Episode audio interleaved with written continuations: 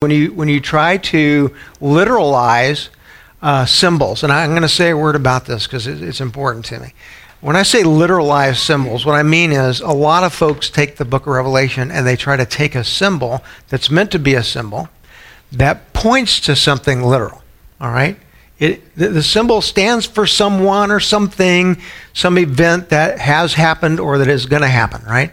But when you try to take the symbol itself and make it literal, you end up with a problem, right?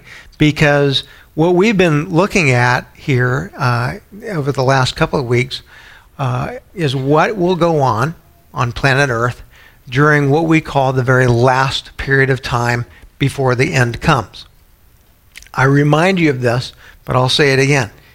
God's watch, it, it doesn't say it's close to 10. It says there's a time and a time and a half a time, right? That's God's clock. And so God's clock says there, there was a time. When was that? Old Testament period. And there is a time. When is that? Right now, New Testament period. And a half a time is that point in history where God begins to un, unleash or loosen his authority that he has over both what's going on in nature as well as what's going on supernaturally in the world of, of angels, including fallen angels, right? So um, when you get to that half a time, what we begin to see is, is, is God takes and loosens, all right, he loosens his authority over nature in such a way that natural catastrophes begin to occur in ways that they never had before. Highly, highly destructive. Um, you know, I was watching the news last night and they took drones and they flew over California and you can see what the drought has done in California and, you know, just the ravines. And you think to yourself, man, um, what are you guys in California going to do? Well, human beings try to fix the problem, right?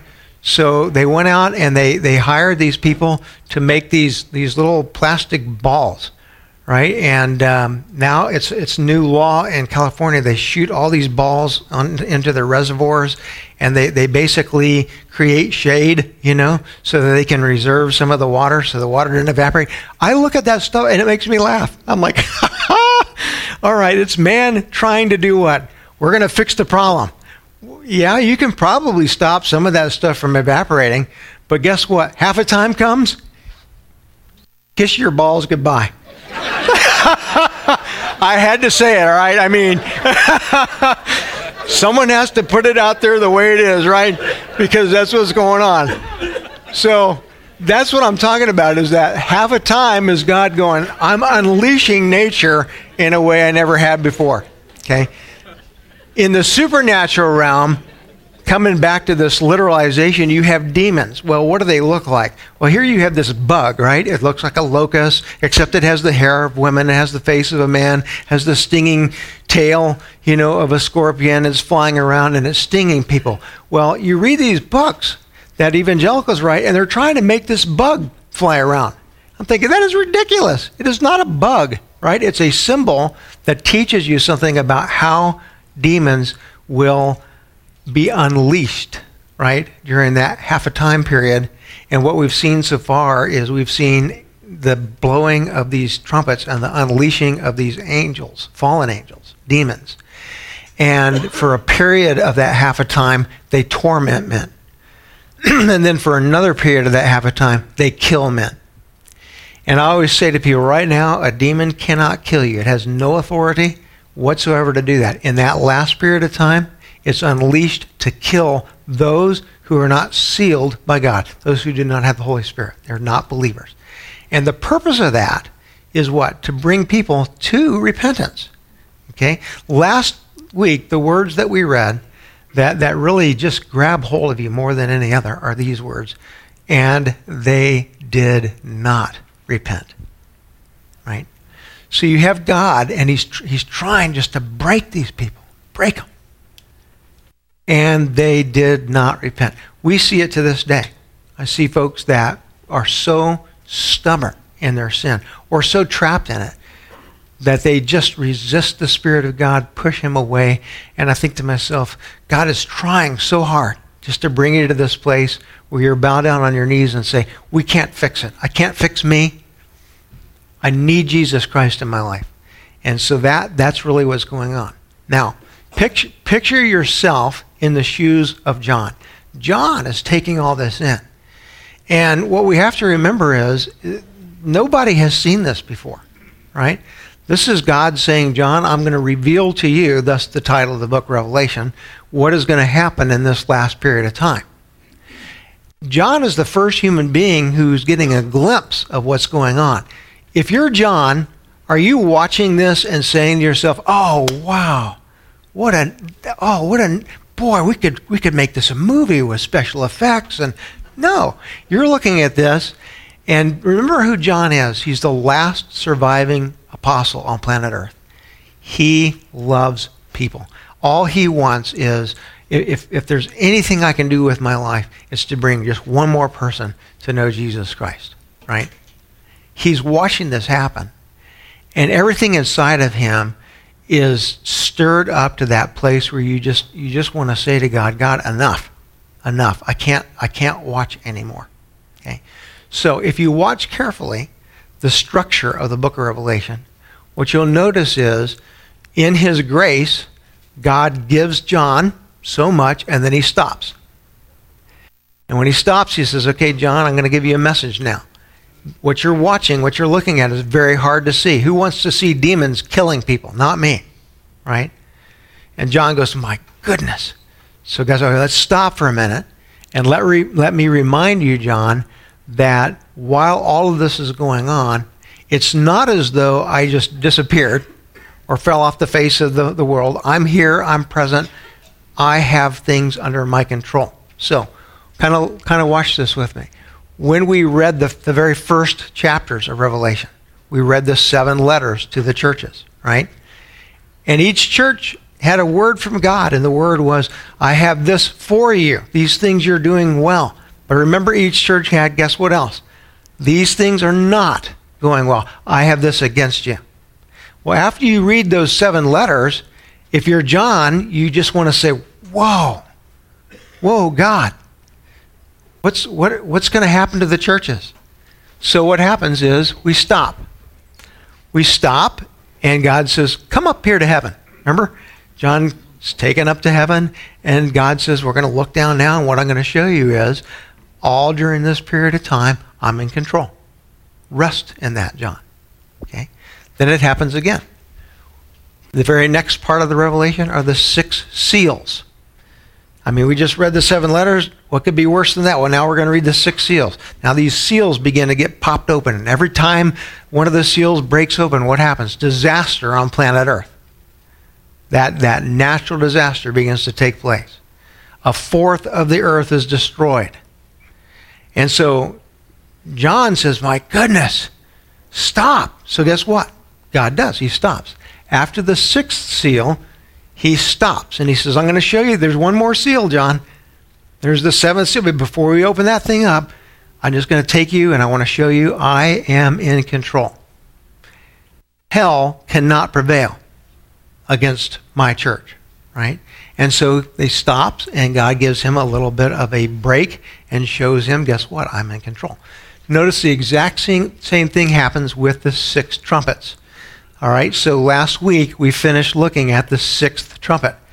By the time that sixth trumpet blows and these demons are killing people, now it's a third of the earth that's being killed every time, right?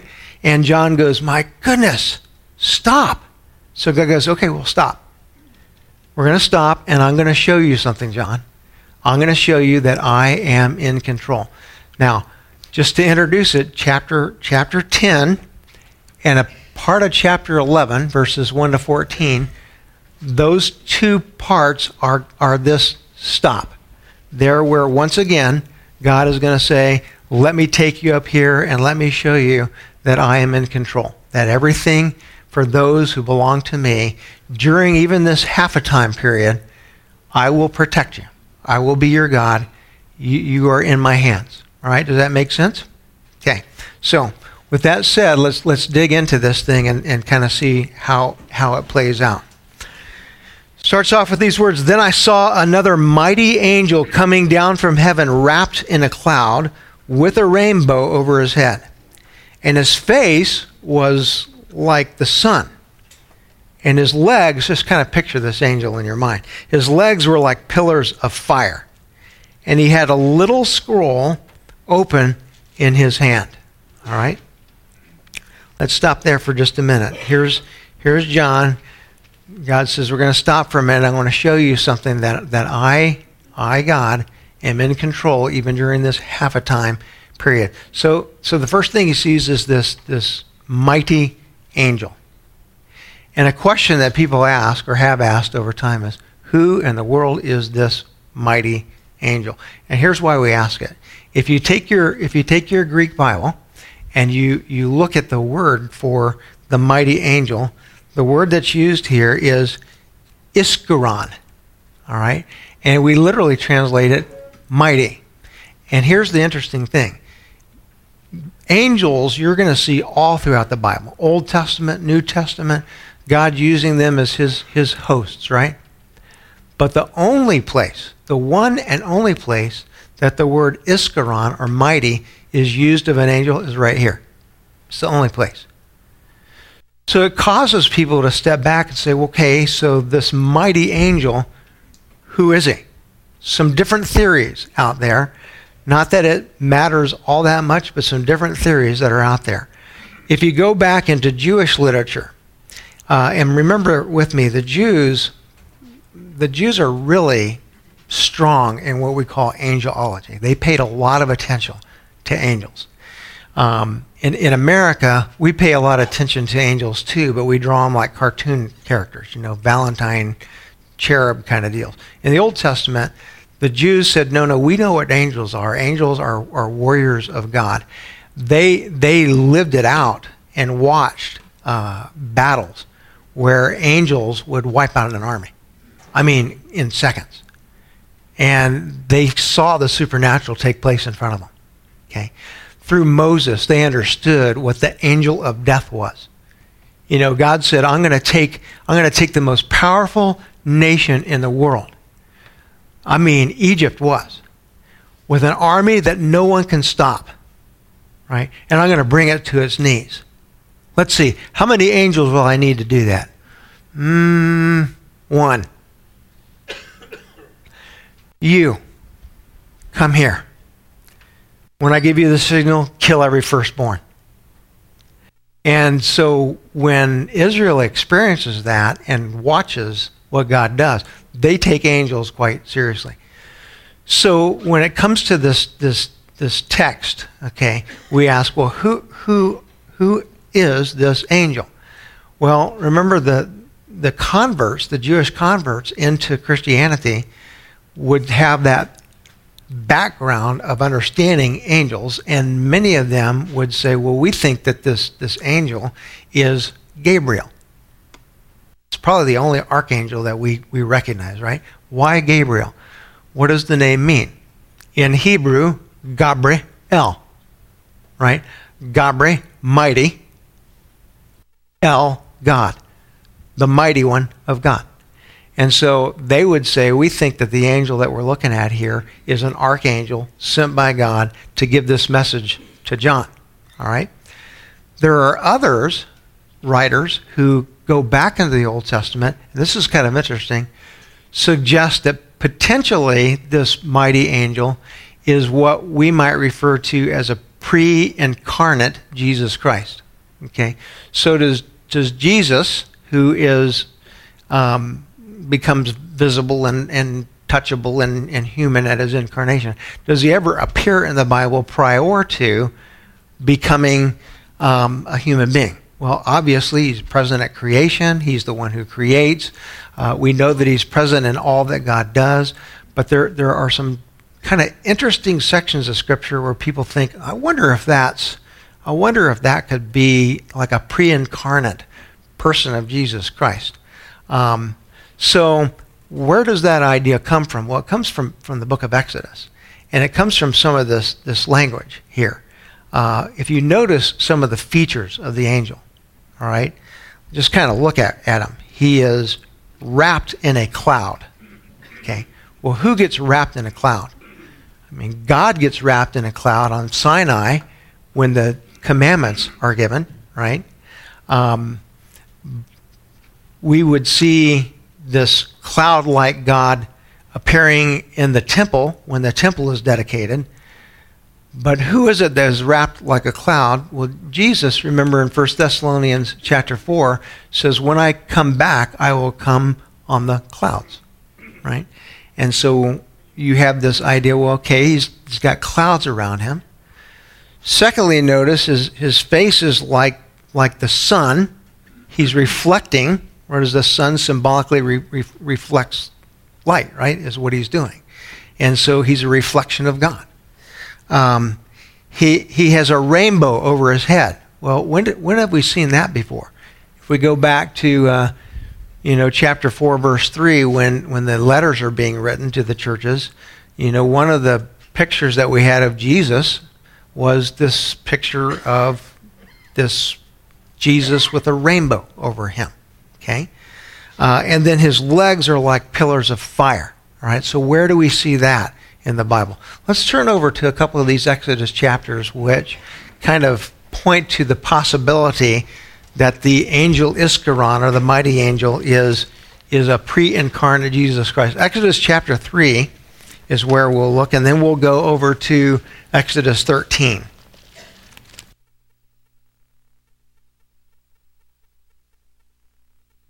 Okay, so Exodus chapter 3. This will be familiar to you. The burning bush. Okay. the burning bush. And he's not talking about Jeb. Okay, it says, Now Moses was keeping the flock of his father in law Jethro, the priest of Midian, and he led his flock to the west side of the wilderness and came to Horeb, the mountain of God. Now, this is interesting. This is, and the angel of the Lord appeared to him in a flame of fire out of the midst of a bush. Okay? I always like this as one of my trivia questions for confirmation students. I'm like, remember the burning bush? Yeah. What was the fire? Why didn't it go out? All fire goes out. It consumes that which it it uh, burns and then it extinguishes. Why does it continue to burn? It's an angel. It's the angel of the Lord. That's the fire in the bush. Okay. It says, He looked, and behold, the bush was burning, yet it was not consumed. And Moses said, I will turn aside to see this great sight, why the bush is not burned. When the Lord saw that he turned aside to see, God called out of the bush, Moses, Moses. And he said, Here I am. Then he said, Do not come near me. Take your sandals off your feet, for the place on which you are standing is holy ground. And he said, I am the God of your father. Well, some people kind of put that, that together that you've got this angel in the bush, and then you have God's voice coming out of the bush. Some people try to put that together and say, well, was, was the angel, was the angel actually, again, this pre incarnate Jesus Christ or God now speaking to Moses? Right? Let me show it to you one other time. Go to Exodus chapter 13.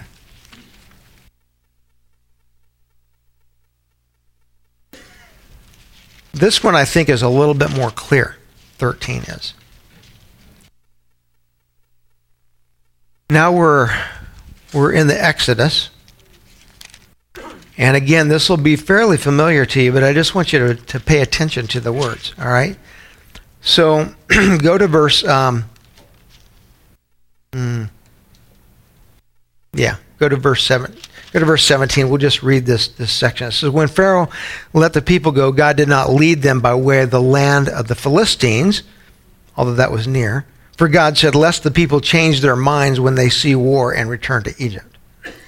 But God led the people around by the way of the wilderness toward the Red Sea The people of Israel went up out of the land of Egypt equipped for battle. Moses took the bones of Joseph with him, for Joseph had made the sons of Israel swear, saying, God will visit you, and you will carry my bones with you from here. They moved on from Succoth. They encamped at Etham on the edge of the wilderness. Now notice these words, verse 21. And the Lord went before them by day in a pillar of cloud, to lead them along the way by night in a pillar of fire, to give them light that they may travel by day and night. The pillar of cloud by day, the pillar of fire by night did not depart from before the people. Okay, so just look at those words in 21 again.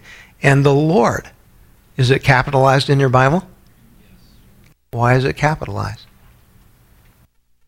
Would you capitalize the word Lord if it were simply an angel? No. So there's this sense in which there are those who postulate that. Did you notice the similarity, though? Clouds, fire. What do we have here in chapter 10? Clouds, fire. So there's some who po- you can see the, why they postulate this that that well maybe what we're looking at here is this pre-incarnate representation of Jesus Christ. Okay, I'm just going to give you my opinion, and then I want to really get to what what it, what does it mean, and then we'll move on opinion. Um, over the years, with both Melchizedek, who, who, we won't get into, it's a separate story. With, with that figure of the New and Old Testament, the question is raised is that Jesus? And with this angel, the mighty one. The idea that, that Jesus appears in, in a you know, pre body form as an angel, I shy away from. I tend to suggest that this is literally an angel. It's a mighty one who reflects God and reflects Jesus Christ.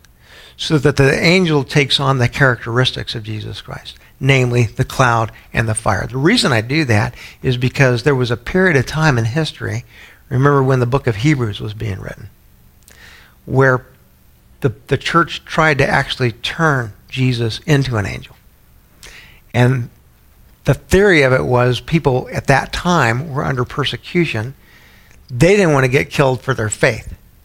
And so rather than saying we worship Jesus Christ, there were Christians in the period of time that the book of Hebrews was being written who said, well, we'll just make him an angel. And part of their evidence for that was this text.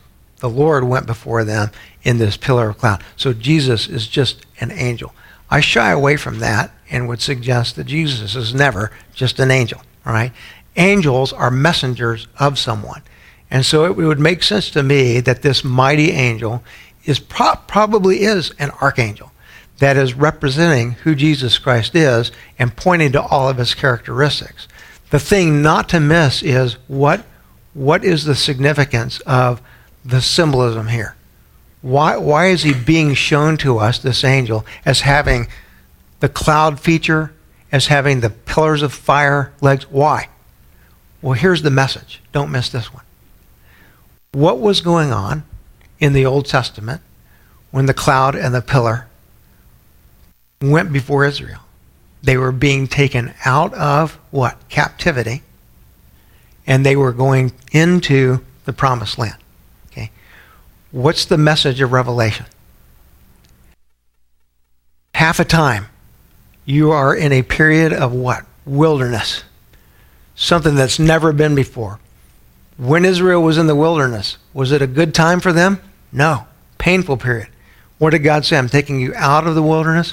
I'm leading you into, right, the promised land. Isn't that the message of Revelation? It's part of what I think God is trying to say to, to John here is, John, you've now seen these trumpets blow, six of them. The last one, I unleashed these demons to kill people. Now, before you get all worried, look, come up here and look at this. Let this mighty angel come and say something to you. Just look at him. What does he look like to you, John? Oh, he looks like he looks like the, the, the angels that were leading Israel out of the wilderness into the promised land. Yes, John. Guess what I'm getting ready to do? I'm leading my people out of this broken world into my promised land. And so it's part of the message of the revelation here is just in the appearance of this angel, and his features are important because they're really saying to John, John, hang on. This, this half a time will be hard. Just like the wilderness was really hard for my people. But I'm leading you out of it, and I'm taking you into the promised land. All right? So I think that's really why we see the symbolism uh, in the way that we do. All right? Now, notice the other thing about the angel. He is holding a scroll. What kind of a scroll? A mighty angel holding a little scroll, right? Why little scroll? Okay. Remember when the seven the seven seals uh, were unbroken, right? The, the scrolls that was represented there was representative of the entire period of history leading up to the end of time. Little scroll would be what? A very focused period of time, right? So the little time, little scroll, why little? Because this, what he's showing John is I'm talking to you about that half a time period. I'm talking to you about a very specific period of time, not the whole of it, this part of it. Okay? So that's why this angel has a little scroll uh, in his hand. Notice the next thing that the angel does. This is important. He set his right foot on the sea, and he set his left foot on the land. He called out with a loud voice like a lion that is roaring. Okay? Left foot, right foot. Sea, land. What are we talking about? The one who has the little scroll, who's talking to you about this specific period of time, during which I'm going to lead you out of the wilderness into the promised land, that one, is a God who has total dominion. Don't miss this. What, what is chapter 10 meant to do? It's meant to bring peace to John. It's meant to bring peace to those Christians who will have to live in the last time. And what is it meant to say? God has complete dominion during this period of time. He is not. He is not being overcome. It will feel that way. If you were alive on planet Earth and demons are killing people, you're saying to yourself, Where is God? God says, I'm right here. Foot on the land, foot on the sea, total dominion. I'm taking my people out and into the promised land. That's what this little period of time is about. That's what that's the the message that John has given uh, to him at this point. Okay, so um, that's that's really what's being signaled is that we've got this uh, um, God who has complete dominion. This should not be surprising to the original hearers of uh, the Revelation because when you go back into the Old Testament, um, particularly in what the, the Hebrews called the Ketuvim or the writings, you kind of get this thread all the way through it that during during periods of, of difficulty, God is still God. He's still in control. Okay? One of my favorite psalms that kind of points to this is the 72nd psalm. I'm just going to have you flip over there with me and, uh, and, and look at this. I won't spend too much time on it, but you, you'll get the idea. When a, when a king would be made king in Israel, they would have a big ceremony, right? And uh, you would have the anointing of the king, and you'd have the proclamation and the coronation of the king. Psalm 72 is considered to be one of the songs or hymns that would be sung by the, the body of, of God on earth when a king was becoming king. And kind of notice how it points to this idea that God has total dominion over his enemies even during difficult periods of time. I'll go through it fairly quickly, but just look at it. He says, Give the king your justice, O God, and your righteousness to the royal son. May he judge your people with righteousness. Starts off, um, Solomon does, by pointing to the righteousness that we have in who? Jesus Christ. Go to verse 3. Let the mountains bear prosperity for the people and the hills in righteousness. May he defend the cause of the poor and of the people and give deliverance to the children of the needy and crush the oppressor. May they fear you while the sun endures and as long as the moon throughout all generations. Guess what? There'll be a time when the sun and the moon will be no more. Until then, fear the Lord. May he be like rain that falls on mown grass or cut down. And people look at you and say, You'll be no more. And the rain comes. And the grass comes back up. May he be like that. like showers that water the earth. In his days may the righteous flourish and peace abound to the moon be no more. Notice that again.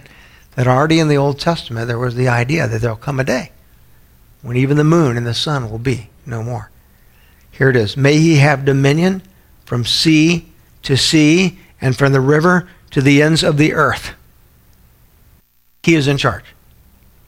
May desert tribes bow down before him and his enemies lick the dust. May the kings of Tarshish and the coastlands render him tribute. May Sheba and Seba bring gifts. He's pointed to pagans and he's saying, May all of those come and bow down before the one who is king. Remember what Paul eventually says? At the name of Jesus Christ, every knee shall bow. May all the kings fall down before him, and every nation serve him, for he delivers the needy when he calls the poor, and him who has no helper, he has pity on the weak. Go to verse 14. From oppression and violence he redeems their life, and precious is their blood in his sight. Okay? So, um, really, when you go through the Old Testament, you see this theme over and over. John is hearing it, and he just sees it right away. Bam, bam. Sea earth. I've got I've got time in my hands. I'm in control. I'm delivering you, and I am the one who will finally take my enemies. And the, the great enemies of mankind that still remain right now. The devil, you can't defeat him. Only God. And he has with a cross. Okay. Our flesh, it fights against us, our flesh death. And you know what the Bible says? When the end comes and the sun and the moon are no more, our enemies will fall. And all three will be defeated. We will be given new flesh. Satan will be under bondage. All of his fallen angels and those who belong to him under bondage. And death itself will become the footstool that God puts underneath his La-Z-Boy and pulls back the chair and sets his feet on him and says, Death is no more. And that is what we're being delivered from. Okay? All right, let's let's stop there.